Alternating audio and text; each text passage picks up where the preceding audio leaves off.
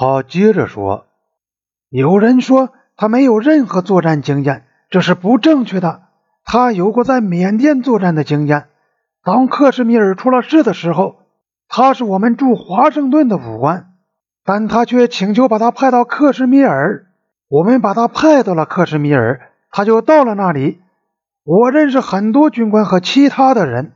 他们当中很多人在勇气、主动性和勤奋工作方面表现都不错，但我怀疑我们是否能够找到一个人超过他的。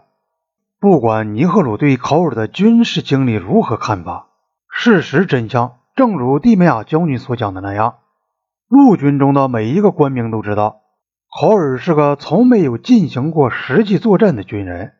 在陆军中无法把这类事掩盖起来，军官们都不尊重考尔。驻防东北边境特区的部队听到考尔继续担任该军军长的消息后的反应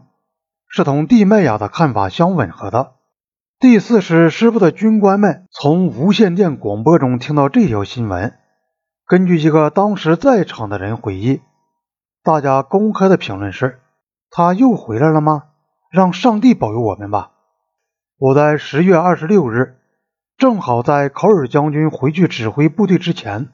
到他家里去拜会他。他当时已完全恢复健康，而且丝毫没有因克杰朗河的溃败感到沮丧的样子。他向我叙述了印度部队的缺陷和弱点，并且说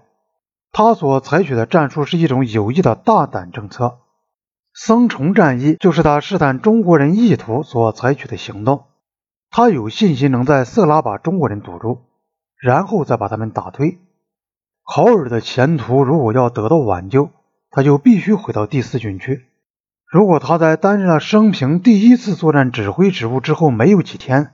就以身体不适这个被认为是臣服的借口放弃了这个职务，回到参谋局去，那么他虽然在政界有那样强有力的靠山，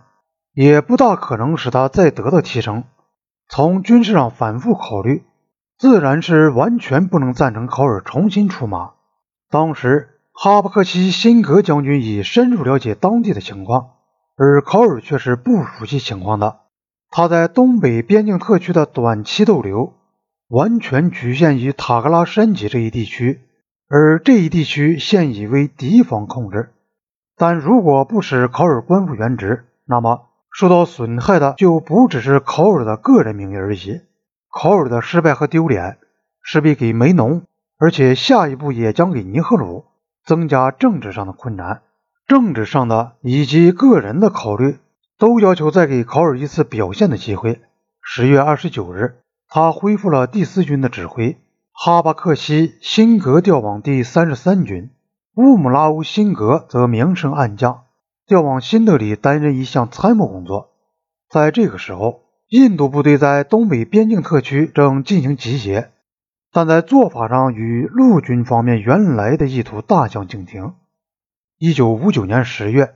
当时由考拉特将军指挥的东部军区曾经建议在东北地区搞三道防御线。根据这个方案，首先要在尽量靠近麦克马洪线的地带建立一批哨所，以监视从西藏进入东北边境特区的主要通道。这些哨所只不过是起个绊脚索的作用，一旦中国部队进攻，这些哨所就向后撤。在这条前沿哨所线的后面要建立第二层据点，这些据点要有足够的力量进行阻止战斗，以迫使入侵者在进一步向前推进之前就必须在这里重新集结，并将自己的后勤基地向前推移。第三层是正式防线，其设想是入侵者如果进攻到这里，他的补给线就会拉得过长，因此就可以在这里击溃对方。邦迪拉将是这道防线的一个支撑点，这道防线的其他据点都不行距离平原过远，以便于能够及时得到给养和进行集结。这种设想的优点是它可以使东北边境特区的极其恶劣的地形转而为防御服务，使中国部队背上包袱，为他们自己的狭窄并拉得过长的供应线伤脑筋。而印军的主要阵地和平原之间却有距离不长的交通线相连接，这种设想的缺点在印度人看来是属于政治性的。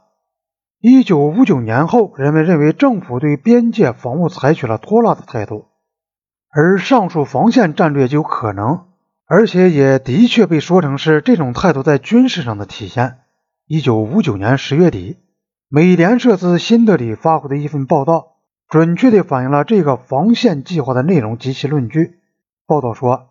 印度陆军已经放弃了保卫在喜马拉雅山边境大片地区不被共产党中国侵入的希望，印度的军事战略将是实际上不放一枪就让出大片土地，